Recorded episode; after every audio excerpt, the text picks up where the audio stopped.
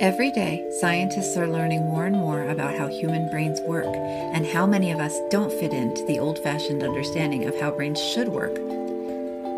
But a lot of ideas about parenting and familial relationships still need to catch up to the reality of human variation. Neurological differences are natural, profoundly valuable parts of being in a community together and in being part of a family.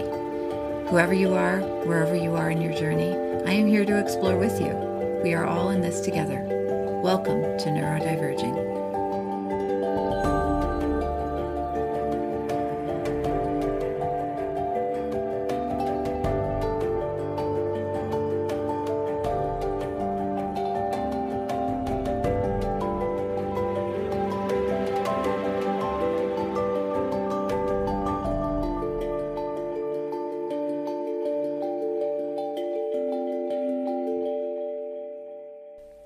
Hello friends, and welcome to NeuroDiverging. Thanks so much for tuning in with me. If you're new here, I'm Danielle Sullivan, and I am your host.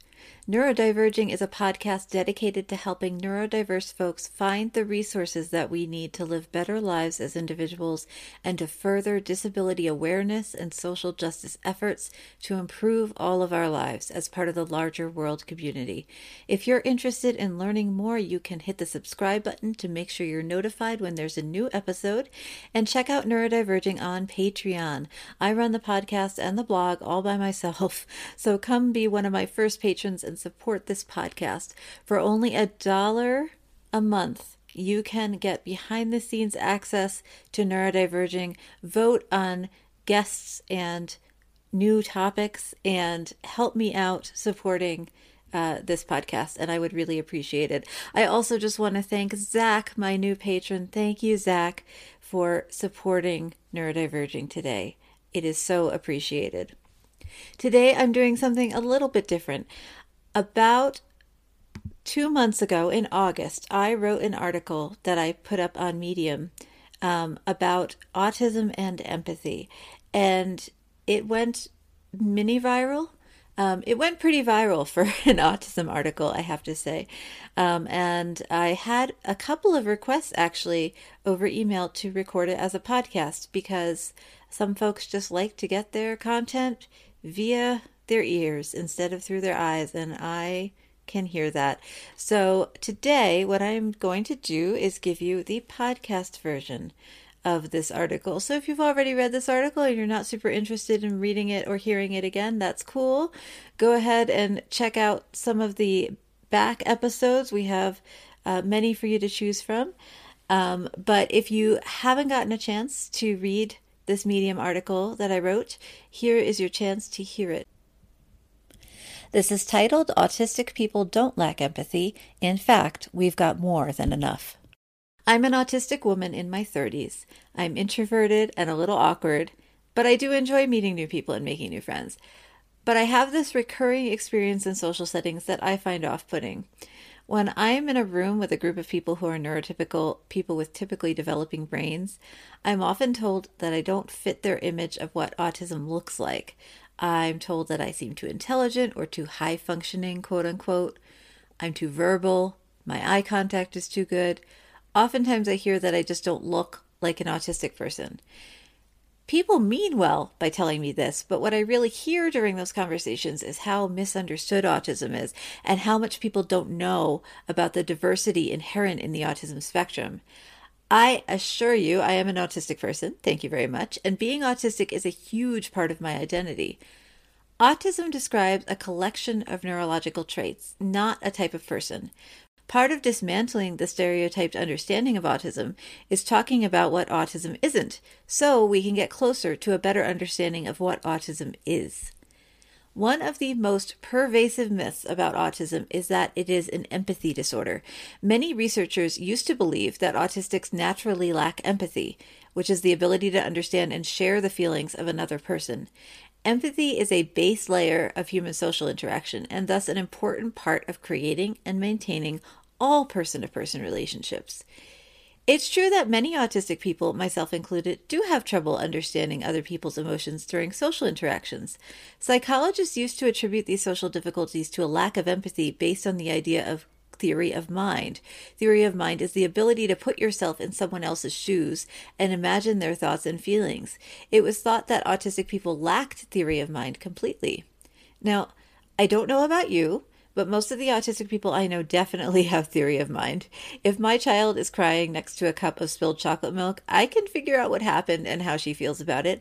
I don't lack the ability to put myself in her shoes. I can also feel deeply that she's lost her chocolate milk, and I can want to help her feel better. I am a parent. I've got empathy to spare. So it's not that I and other autistics lack empathy. We have a similar range of empathy to neurotypical people. What we can lack, though, is the ability to consistently and accurately interact with people in social situations that rely on understanding their emotions and thoughts, or what their expectations are based on facial expressions, body language, and nonverbal cues alone. Autistic people often have trouble reading faces and understanding nonverbal cues. Therefore, we do often misunderstand people's emotions if they don't state them explicitly. I'm good enough at social situations after many, many years of practice that I can, quote, pass as neurotypical for a short time. But eventually, I will miss an important nonverbal cue and be excluded from the social group, and almost always without understanding why or what I missed. If I'm not out about my autism, that same group of neurotypical people who are so insistent that I don't look autistic will ostracize me as soon as I miss a social cue or some other nonverbal communication, out of the assumption that I'm doing it on purpose. Because of our trouble with nonverbal cues, autistic people also misjudge politeness norms and expectations pretty often, and we can come off as rude when we don't mean to. Many of us also can't consistently pick up on cues to change topic or tone in conversations. It can be easy for a neurotypical person to dismiss these misjudgments as intentional rudeness or uncaring behavior when in fact they're not. On the surface, we autistics may seem to lack empathy, but most autistic people are at least as empathetic as average people, if not more. We know that we can't fool you into thinking we're neurotypical for long, even if we want to. But we want to be accepted just like everybody else. So we often end up having higher social anxiety and thus higher sensitivity to how people act. We have developed a higher level of empathy over time to try to help us compensate for our disabilities. We know we don't understand your social cues. We work overtime to try to pick up what you're thinking and how you're feeling so we can respond appropriately. We autistics are plenty empathetic, but are you? If you're a neurotypical person, think about the people you know who are just a little different in their communication styles compared to you. Do you know someone who talks for slightly too long, is occasionally rude and seems surprised when it's pointed out, responds a little too slowly, or doesn't change topic when everybody else does? Maybe they're autistic, maybe not. But having a little patience and empathy toward them wouldn't hurt, right? Short and sweet and hopefully helpful. Thank you to those of you who requested this mini episode. I hope it did what you wanted it to do. Please share it with your friends. Tell folks that you think might benefit from it.